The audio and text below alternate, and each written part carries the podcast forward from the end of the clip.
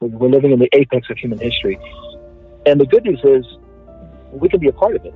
You know, Jesus told his own disciples, many desire to hear and do the things which you now hear and do, but they were not able. Imagine what he would say for those living in this time when we have so much, we're mm. so blessed with so much knowledge, um, to be living in a time where we can be a part of this great message.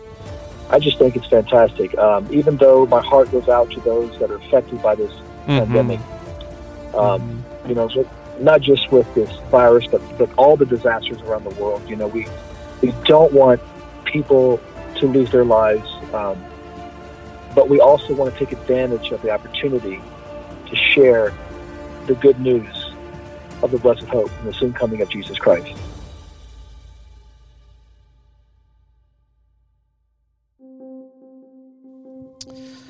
Have to admit, most of my ideas about last day events up to this point in my life have not involved a pandemic virus. Who knew something like this was even possible? Schools, churches, restaurants, and many other businesses are now closed indefinitely. International borders have closed. College and professional sports leagues have canceled all their games. Some states have postponed elections. And toilet paper and hand sanitizer have suddenly become rarer than gold. But more than the economic implications, more than the inconvenience of changing the way we live and interact with one another, is the ominous fear that many have about not knowing how this virus is going to permanently change life on our planet. Will it bring us together or will it tear us apart? Will we find a cure or will we be seeing a massive overload on our healthcare system for the foreseeable future? And over and above all this is the question above all questions Where is God in all this? Is it a sign of his displeasure? Did he cause it to happen? Or is it simply a sign or a fence post pointing us in the direction of his soon coming? To answer those questions and more, I had the privilege to interview veteran evangelist Jason Morgan, who has been teaching and preaching about Bible prophecy and last day events for almost 20 years now. Currently, he is serving as an associate speaker for It Is Written, a worldwide media ministry focused on sharing the everlasting gospel. I got to know Jason a couple of years ago after he preached a prophecy seminar at my church in Daytona Beach, and I was excited about the opportunity to bring him back on here on episode 36. I started by asking him how he is personally processing the effects the coronavirus is having on our society. Well, you know, thanks for having me on. Um, you know, first and foremost, you know, our hearts and prayers go out to the the victims of this terrible virus and their families. You know, it's heartbreaking to see what's happening around the world. But nonetheless, this may sound redundant, but you know, as a minister um, and sharing the prophecies that Jesus foretold in Matthew 24, um, this is just another sign of the times. It is absolutely clear in Matthew 24 that Jesus uh, referred to this um, pestilence, disease that was spread around the world. And it just tells me that his coming is very imminent and uh, we definitely need to be getting ready. Yeah, I mean, and I've studied Matthew 24 too, and and we've we've looked in the past, we've seen um, different uh, pestilences, you know, different diseases um, that we've talked about, and I've I've gotten up front and, and preached and and you know talked about um, some of these other viruses and diseases that that we have dealt with as a as a world. Um, but but this seems different, doesn't it? It's a lot different. This has changed the world. Um, it's brought everyone. Things have changed, you know, in almost every country of the world because of this virus. Yeah, and and so, you know, as human beings, we're you know, there's different ways that we try to maintain control of our lives.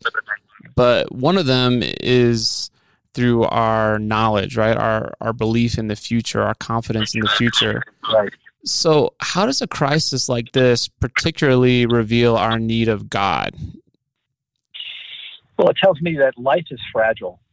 You know, we're not promised tomorrow, even though we have hope for tomorrow through the promises of God's word we're promised today. You know, the Bible says today is the day of salvation.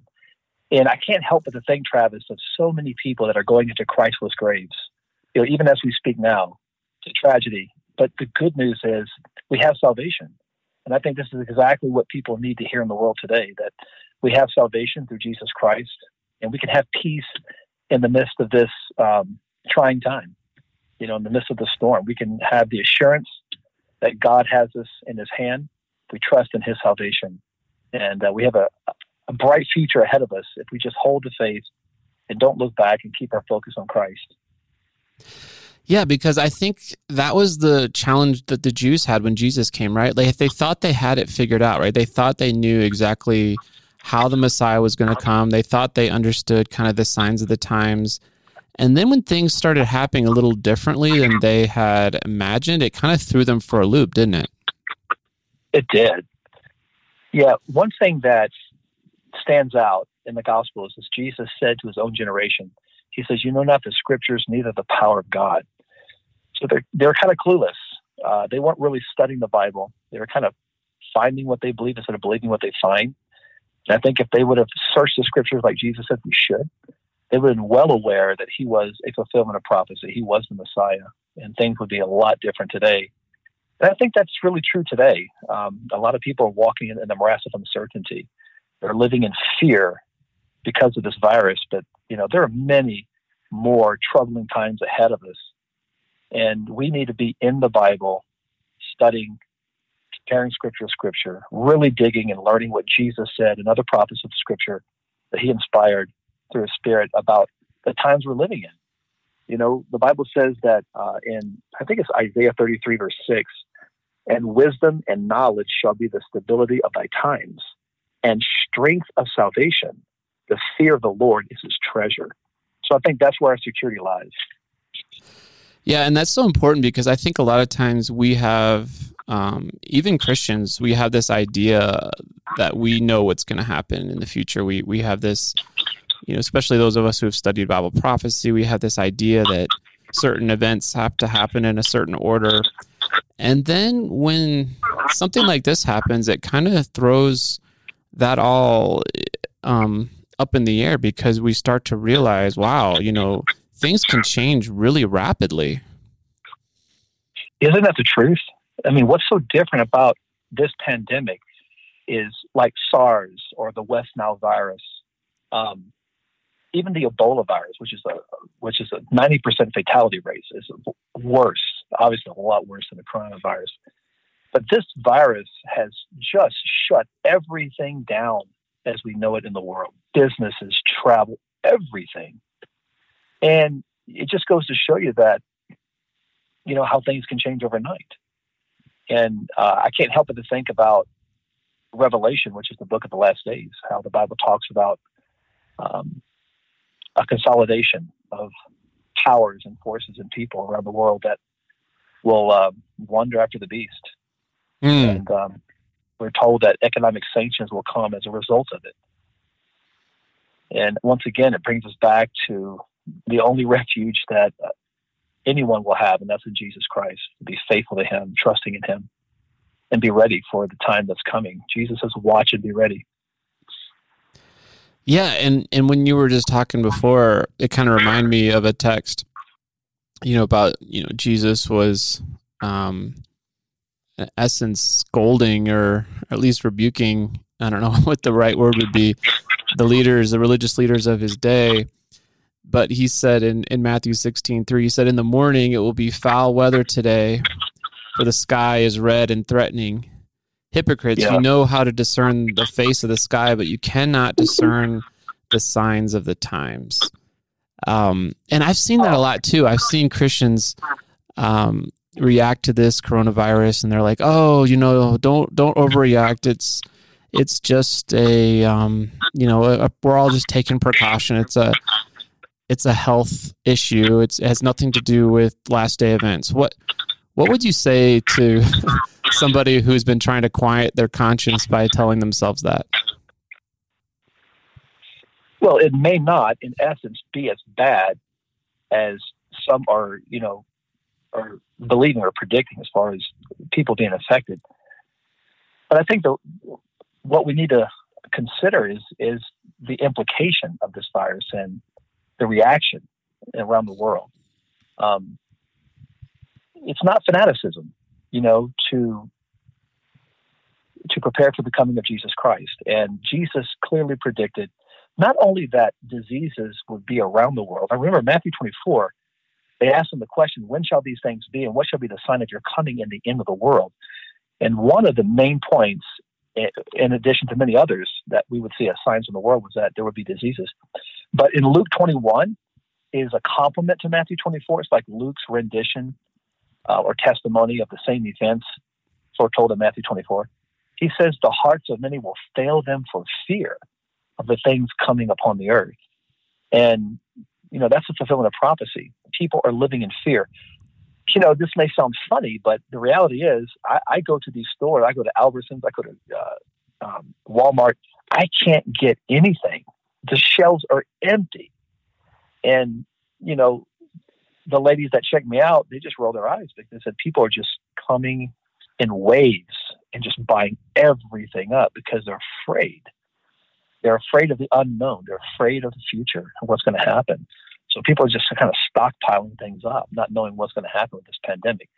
And again, that is a fulfillment of prophecy, uh, whether mm-hmm. we know it or not. As Lisa said, you know, we're going to be living in a, in a time where fear is going to captivate the hearts of people for the things coming upon the earth.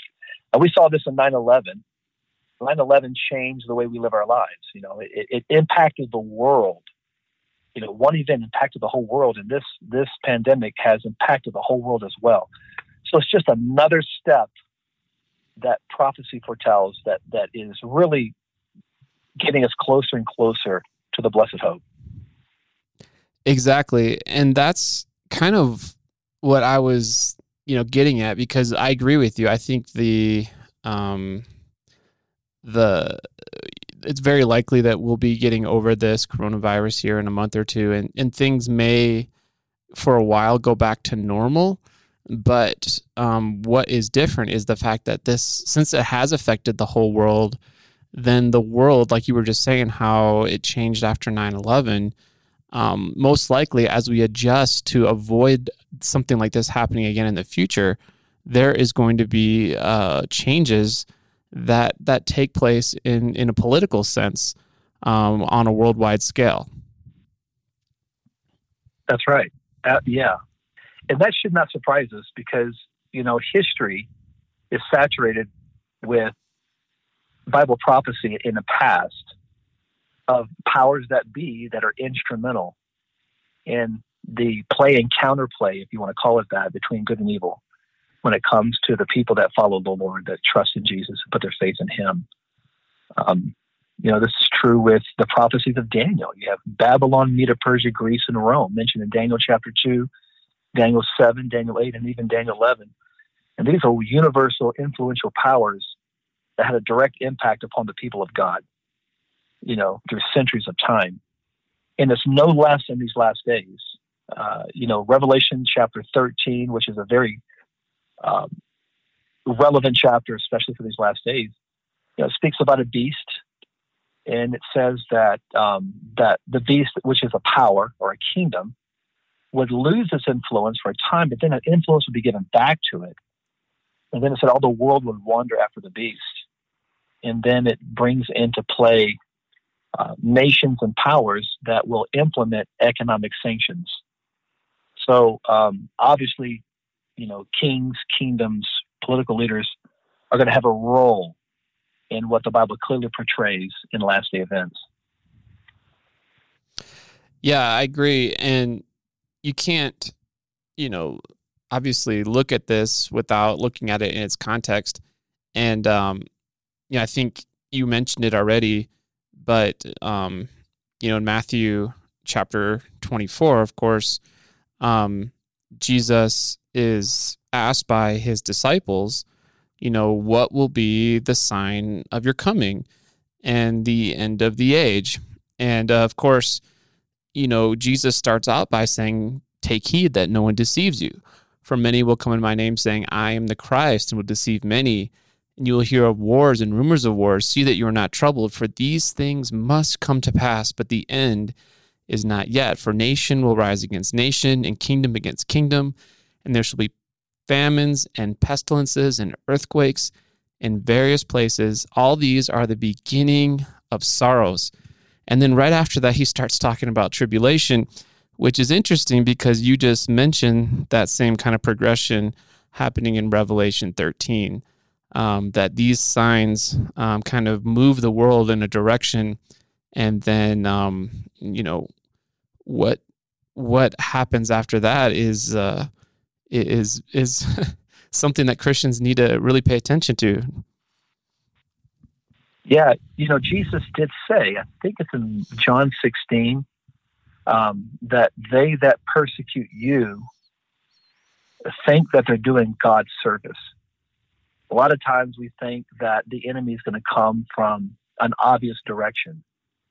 Um, but Satan in Scripture is a master at counterfeiting, making things appear righteous when they're actually not. And many times, believers, Christians, were persecuted in the name of Christ, you know. And the word antichrist really means in the place of Christ, where Jesus should be, this character places himself there. And many will be deceived because of that. And that's why, as you and I mentioned before, it's imperative that we allow the Bible to explain itself. You know, we allow the Bible to show us exactly who the characters are, which Revelation clearly does.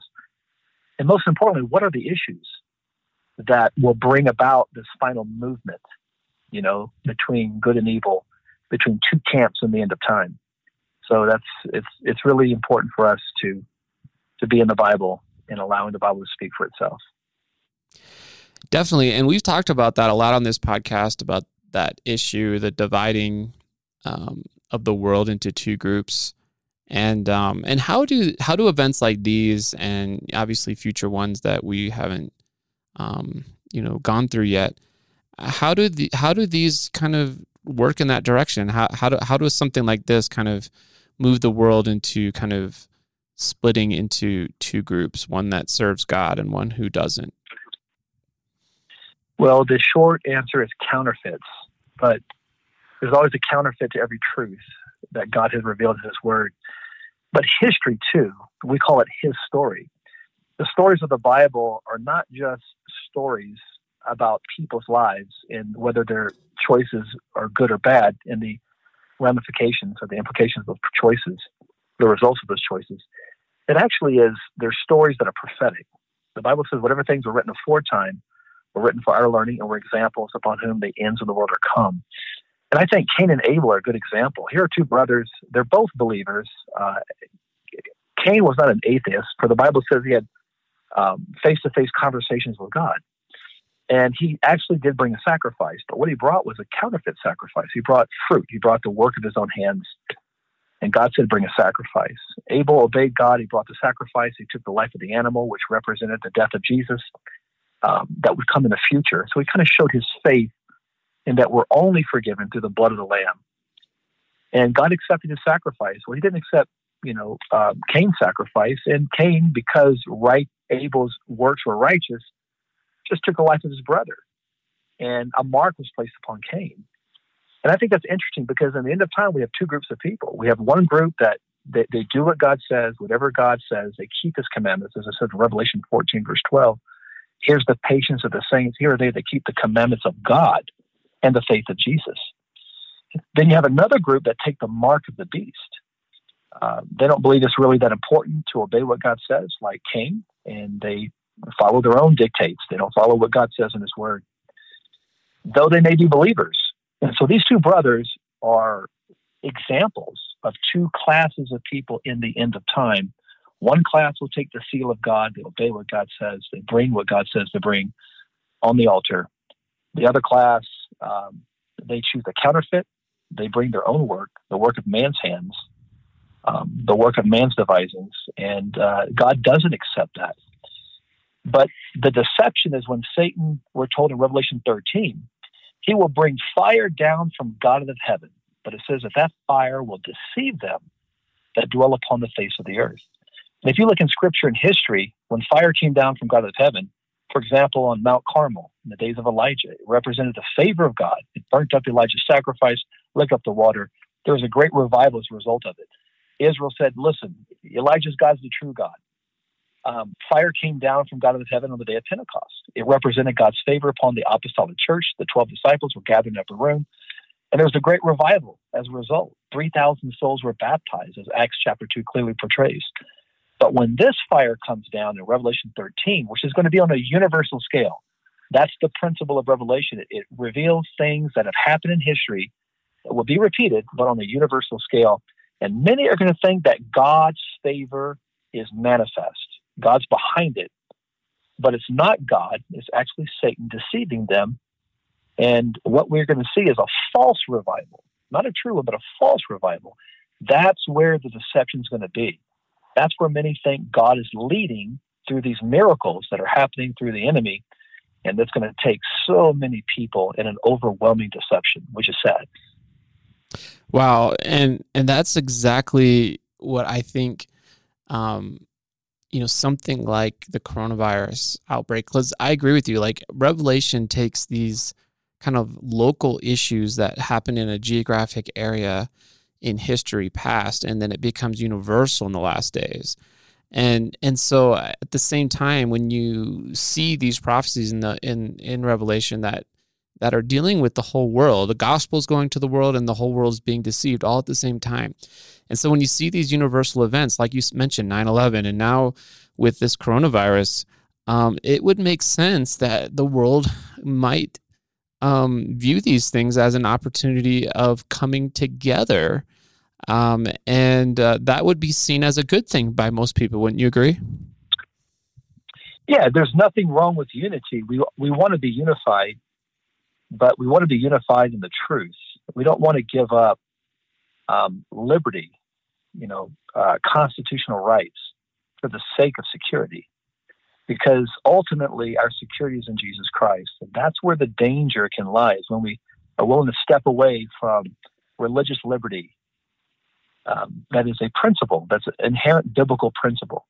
You know, Jesus says, render unto Caesar the things that are Caesar's and to God the things that belong to God. So the church belongs to God, not to Caesar.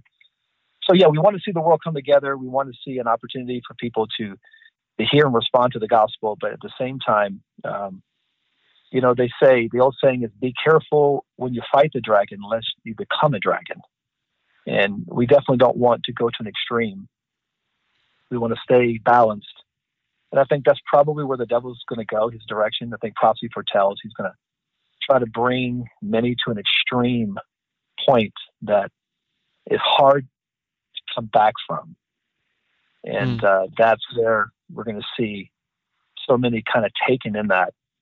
And, you know, like I said, it's, it's really uh, brings us back to, you know, scripture wakes us up. Mm-hmm. Scripture is a light in a dark place.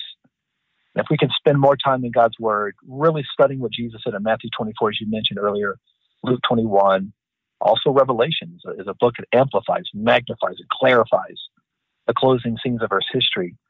Um, we're not going to be deceived. God's not going to allow us to be deceived if we have a sincere heart and a willingness to learn from His Word. Amen. And yeah, I mean, I that's that's what this is all about. It's about like waking ourselves up. You know, Jesus said, "Watch and pray, lest you enter into temptation." You know, the the spirit is willing, but the body or the flesh is weak. And uh, and and of course we know the the parable of the ten virgins. You know, five were foolish and five were wise, but they were all sleeping um, until the loud cry.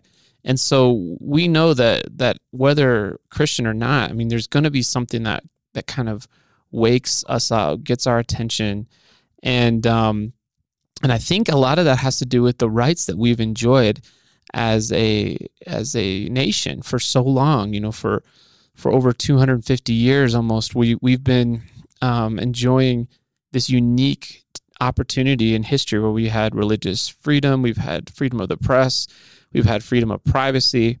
But but some of these things are changing, and uh, I just read this article today out of the Atlantic, and uh, just want to share just the one of the paragraphs here. Um, it says here the spread of the coronavirus is likely to get worse before it gets better, and more extreme restrictions like the ones already seen in Europe and Asia might be coming to America. Israel has started tracking cell phones of infected people, and the U.S. government reportedly wants to do likewise. Already we can feel the dark prospect creeping into daily life. On Tuesday, during a drive to a responsibly social distanced family hike, our family or our friendly minivan passed a menacing black suburban parked on the side of the road, the blue lights of its official authority flashing. What would have been a surprising oddity a mere week ago now seems like an ominous forecast. Soon, perhaps, papers might be requested, temperatures might be taken, passage might be prohibited. How would we respond?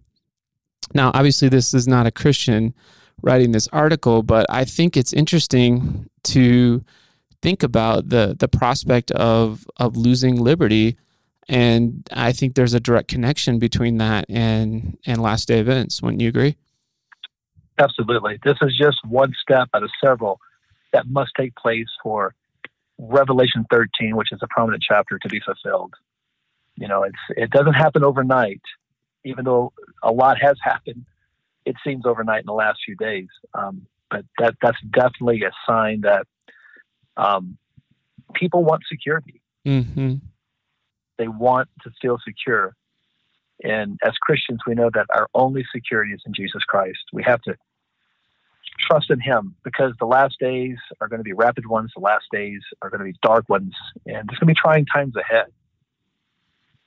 Hmm. Well, I know you're not a prophet, nor do you claim to be one. but what are some future signs you'll be looking for that could come as a result of this? You know, and why? Why? why what? What would you? You know, if you were talking to someone who's maybe new to Bible prophecy, new to signs of the times, um, what would you say to them? What should they be looking for other than, you know, what you were just mentioning? We need to be in the Word of God, but just um, share a little bit about your own personal, um, your own personal thoughts on this. Well, I think, um, like we had talked about earlier, I think it's a revelation of what's going to happen in their future in terms of uh, consolidation of kingdoms, hmm. nations, mm. and the masses of people that will be united on one issue. Mm. Will stand against God's people as they plant their feet firmly upon the word of God. And again, it, it brings us to the mark of the beast and the seal of God.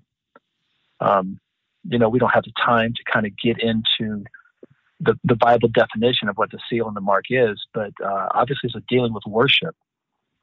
And um, I think that there's going to be a movement of false worship. I think Revelation clearly reveals that.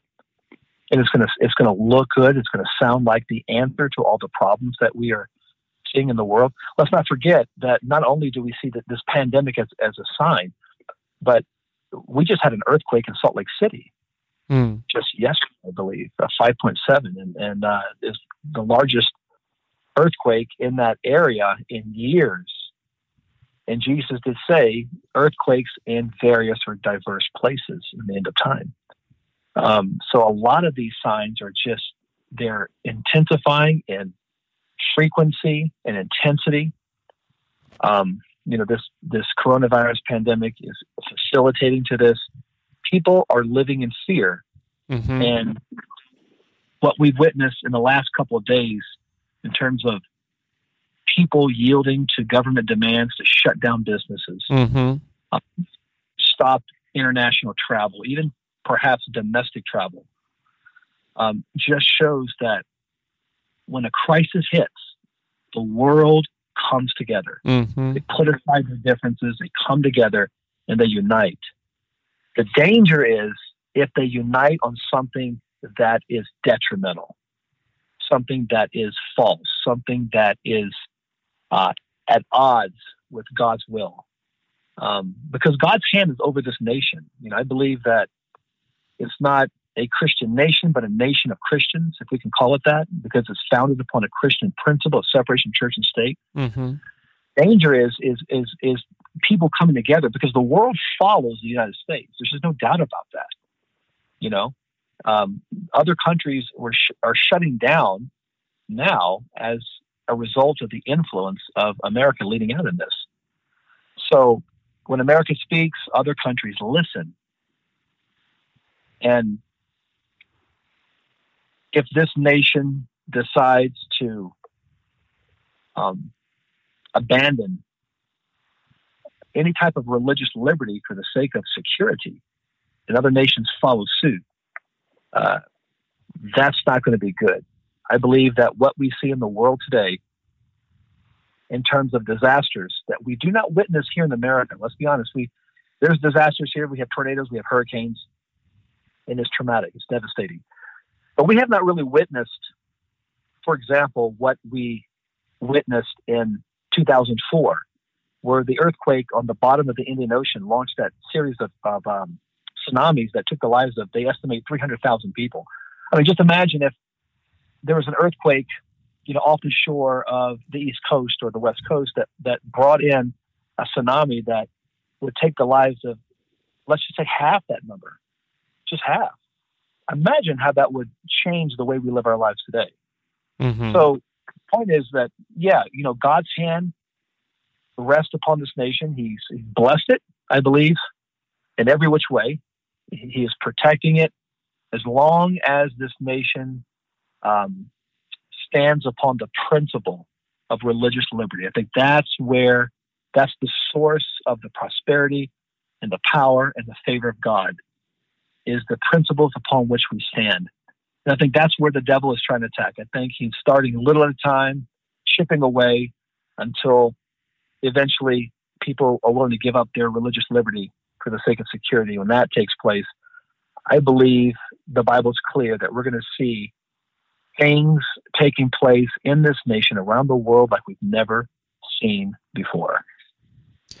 Yeah, and I think you know a couple of things that I agree with you 100% on that statement and and I think you know the the Protestant principles that the that our nation was founded upon, particularly um, republicanism and like you just mentioned, religious liberty, which are which are two uniquely Protestant principles. And um, you know, I, I, see us moving more toward authoritarianism, and and and events like these, like you just mentioned, are are are very tempting to to justify giving up our our uh, our liberties for the sake of security.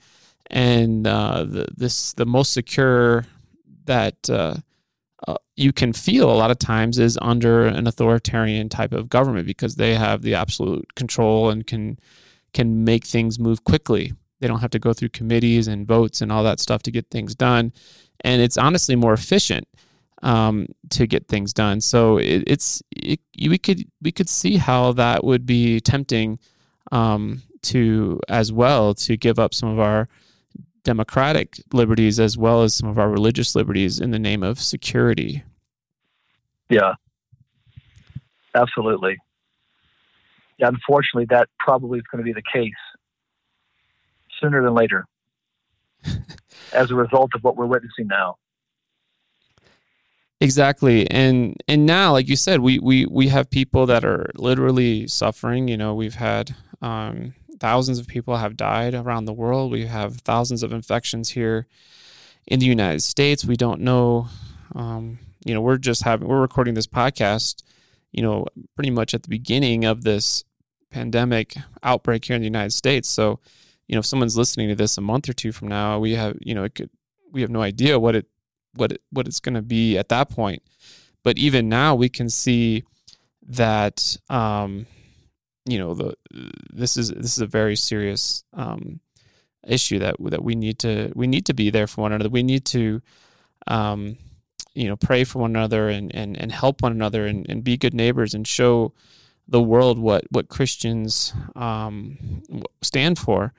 And and so given that, you know, what should we be doing now? You know, what would you say to someone who's a Christian but they're kind of like, "Oh, you know, I just you know, I'm afraid or I just don't know what to do.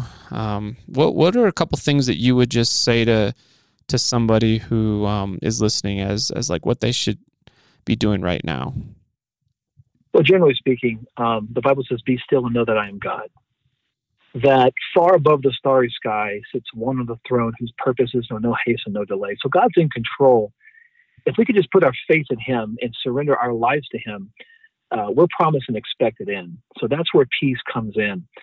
But on another point, the Bible says God has not given us a spirit of fear, but a power, love, and a sound mind.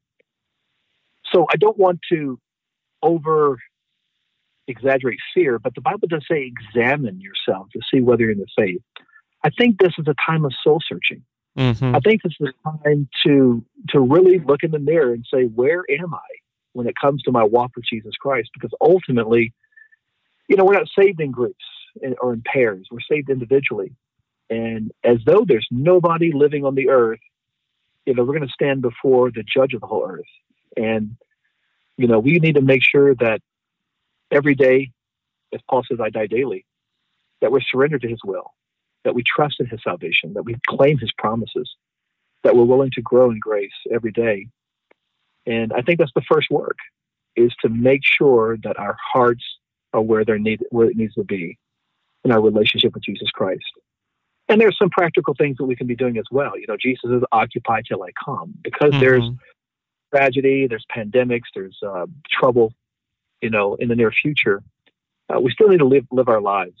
Um, some practical things, you know, Jesus often spoke in parables about the importance of getting out of debt. Mm-hmm. You know, mm-hmm. when you, um, you know, the borrower is slave, you know, to the owner, and so, you know, we can be getting out of debt um, so that we're free to be used by God in various ways to, to use our influence to spread the gospel. And so that more people can hear about the soon return of Jesus Christ. Amen. And um, I also agree, you know, that, you know, obviously we should be following the recommendation of the CDC right now. I mean, this is not some made up thing. I mean, there is a disease out there. We do need to take the precautions to avoid getting sick and and to um, you know not get other people sick. So so that is something that you know we as Christians we we need to set a good example in. But beyond that, you know, even from our our homes, um, we can pick up the phone, right? We can get on our computers. We can um, you know write if we need to. There there are things that we can do, like you said, other than just you know, I agree, you know, soul searching is a huge part of that. You know, where am I at? But then, you know, the end of, of that section in Matthew 24, that first section says, Then this gospel of the kingdom will be preached to all the world as a witness to all nations. And then the end will come. So, so clearly there is a, a galvanizing effect that these things happen have on God's people as well as, as like, hey, man, we, we need to, um, to to to share the good news of of the everlasting gospel that Jesus is coming and and fear God and give glory to Him. You know, the hour of His judgment is here, but uh, we need to come back to true worship. And you were kind of hinting at that before, but we've talked about that quite a bit on this podcast already about the importance of of God's law and and how that um, is going to be the standard in the judgment, and how so few people seem to to recognize that these days. Yeah, no, I really appreciate what you just mentioned. That in Matthew 24, the final sign, and probably the most important sign in Matthew 24 is in verse 14 and 15, that this gospel shall be preached in all the world for a witness to all nations, and then shall the end come. What a golden opportunity right now as people are panicking mm-hmm. and this sign is, is, you know, spreading around the world.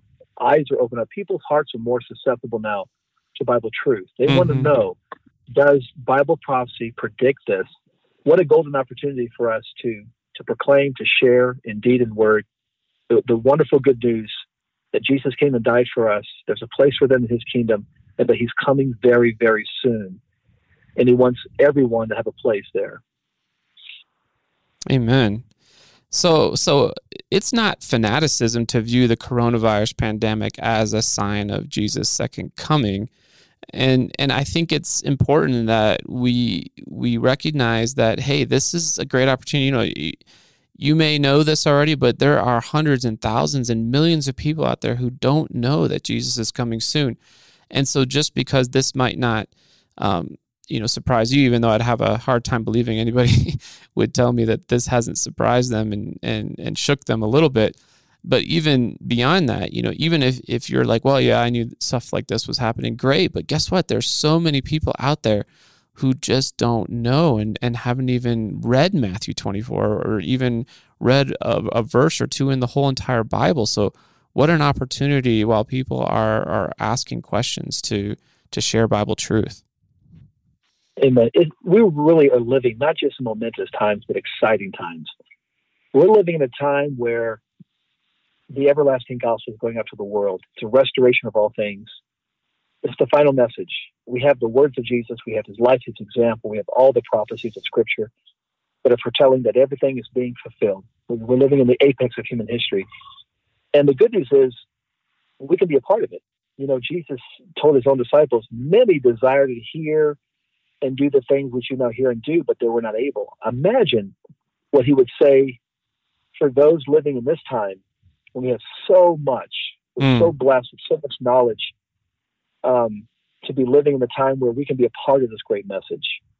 I just think it's fantastic. Um, even though my heart goes out to those that are affected by this mm-hmm. pandemic, um, mm-hmm. you know, not just with this virus, but but all the disasters around the world. You know, we we don't want people to lose their lives, um, but we also want to take advantage of the opportunity to share the good news of the blessed hope and the soon coming of Jesus Christ. Amen. Yeah. Um, and and just as we kind of close, I, I, just wanted to um, just you know let let you kind of have the last word on on on this. You know, because um, you know when people are are afraid or they're anxious or they're um, they have questions. Um, we've talked a lot about um, faith and and hope, but uh, just at, just as we close, would, would you share just a little bit about what is giving you hope right now? You know, Luke 21, verse 28, when Jesus, um, after he related the signs that um, the hearts of men will fear them for fear, he says the nations will be distressed. The sea and the waves are going to be roaring. So he mentioned there tsunamis, uh, earthquakes in Matthew 24. Then he said this. This is it's amazing. The climax of that prophecy says, When you see these things come to pass, then lift up your head, for your redemption draweth nigh. So, one of the privileges of those living in the last days is to see Jesus come. He's going to come in power and great glory. He's going to break the clouds of blue. The Bible says, Every eye shall see him come. All the angels of heaven in Matthew 24, verse 31, 30 and 31 are going to come. They're going to attend him everyone in all of their glory. So we get to witness the coming of Christ if we live through this this time. And that gives me hope. You know, even though mm-hmm. he said, You see these things happening, he said, Hey, lift up your heads because my coming is near. And one of the promises we have in First Corinthians is that eye has not seen, ear has never heard, neither has entered into the heart of man the things that God has prepared for those that love him. And you know, we could we could put some amazing things on the big screen in terms of human imagination. Everybody has an imagination, but the Bible says we come infinitely short of the reality of what God is preparing for us if we are patient. You know, here's the patience of the saints. And we endure, as Jesus said in Matthew 24, verse 13, until the end. The same shall be saved. We'll get to witness that. And, you know, Travis, the good news is 40 trillion years, and we've just begun to live with Jesus Christ and our loved ones, that we've been separated uh, through the pain of death, to be reunited with them, and to live in paradise in God's presence, where He is currently throughout the ceaseless ages. How can one not be excited? How can that not elevate us above the storm through the trying times we're living in and grapple by faith the, the beautiful hope that we can be with Him forever? That's what gives me hope.